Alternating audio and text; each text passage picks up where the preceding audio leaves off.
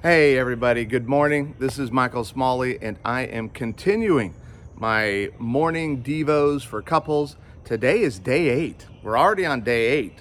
We could be further along if I would uh, stay consistent, but I'm back on track. I'm in my new home. I'm wearing my Captain America shirt. So this morning should be pretty powerful because he's one of the best Avengers ever. So this morning is about Jesus' statement in terms of what does it mean to value each other. So we're now getting into section two of these morning devos, which is uh, how do Jesus' words relate to loving each other? What does it look like as a husband and a wife to truly love each other? And what does Jesus say about it?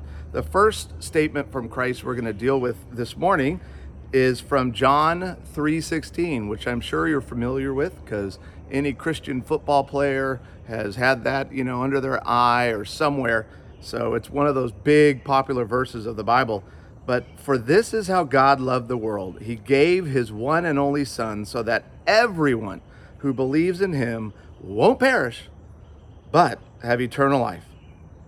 David Wilkerson once said, Love is not only something you feel, it is something you do. So Jesus did to say, No, I really love you, and then kind of behave in a way that you're like, Oh, that's weird because I don't feel very loved. So it's not enough to tell your spouse, to tell your wife, to tell your husband, No, I love you, but then your actions show something very different. Um, Jesus teaches Nicodemus that God's only motive is love.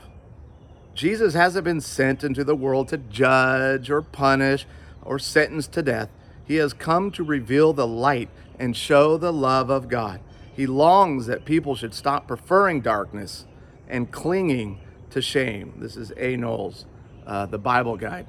What's important here in this quote for me is that Christ didn't come to judge, to punish, but how many times in our relationship do we judge and punish our spouse for things that they do wrong? And this is an important perspective to keep in mind because Christ sacrificed. He loved us despite our sin, despite our failures, despite the despicable things that we have done in our past, that we're doing in our present, that we're gonna do in our future until we get to go home finally to Christ in heaven. So think about that. He unconditionally loved us, and this is scary his expectation is we love our spouse and we love others in the same way that he loves us. So, what does this mean to your relationship? Love like God loves you. Love like how you've already been given. If you have sect- if you have accepted Christ and you are a disciple of Christ, then you do have the ability to love your spouse even when they're not behaving. Two, self sacrificing. So this impacts your relationship because when one or both of you, and, and, and that matters because it doesn't take both of you. Typically, if someone is being loved unconditionally and they're being loved and despite their dysfunction and despite their unhealthy ways, that tends to change them, right? That tends to open them up to the Holy Spirit because they're going to look at you and go, What is different about you? Why are you loving me when I'm not being very loving to you. This doesn't add up, and it, and it gives you an opportunity to be a witness of Christ.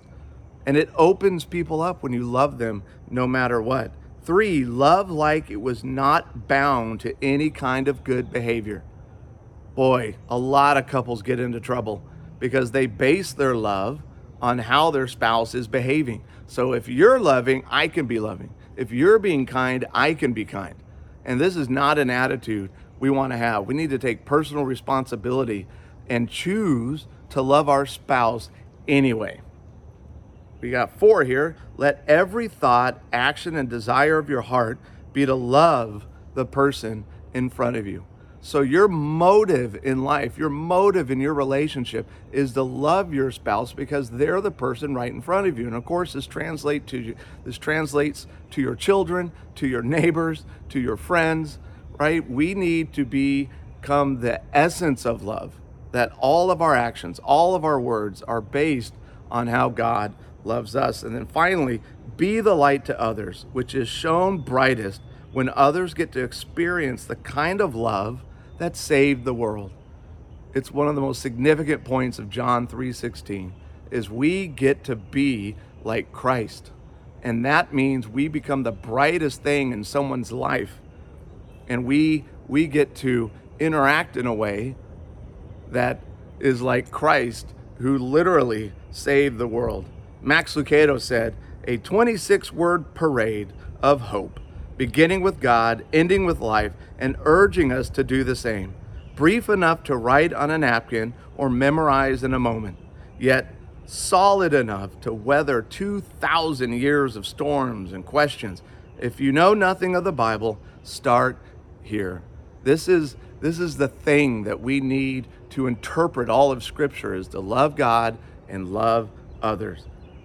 Three questions that you can discuss with each other this morning. Number one, why is it important to love our spouse?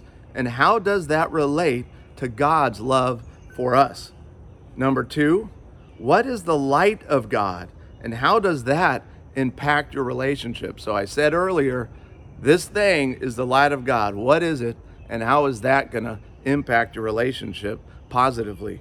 And then finally, number three, how can your heart change towards your spouse. So you need to check yourself, right? You need to go, hey, what are some of the negative beliefs? What are some of the um, lies that I am being convinced of by evil, convinced of by my own psychological problems?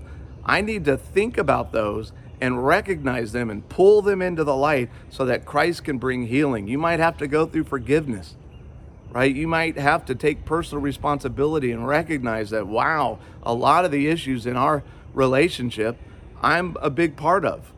I haven't met very many couples in trouble that uh, it's not a 50 50 problem 50% the wife, 50% the husband. But what the devil wants is to convince you that you're a victim, that this is all your spouse's fault. And if your spouse would just love you better, then you could be more loving.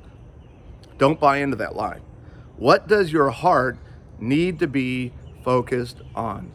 So, what needs to be the desire of your heart? And maybe just declare to each other that, hey, from today on, this is the desire of my heart. So, if I'm ever behaving differently, know that I'm off track, but that's not my desire.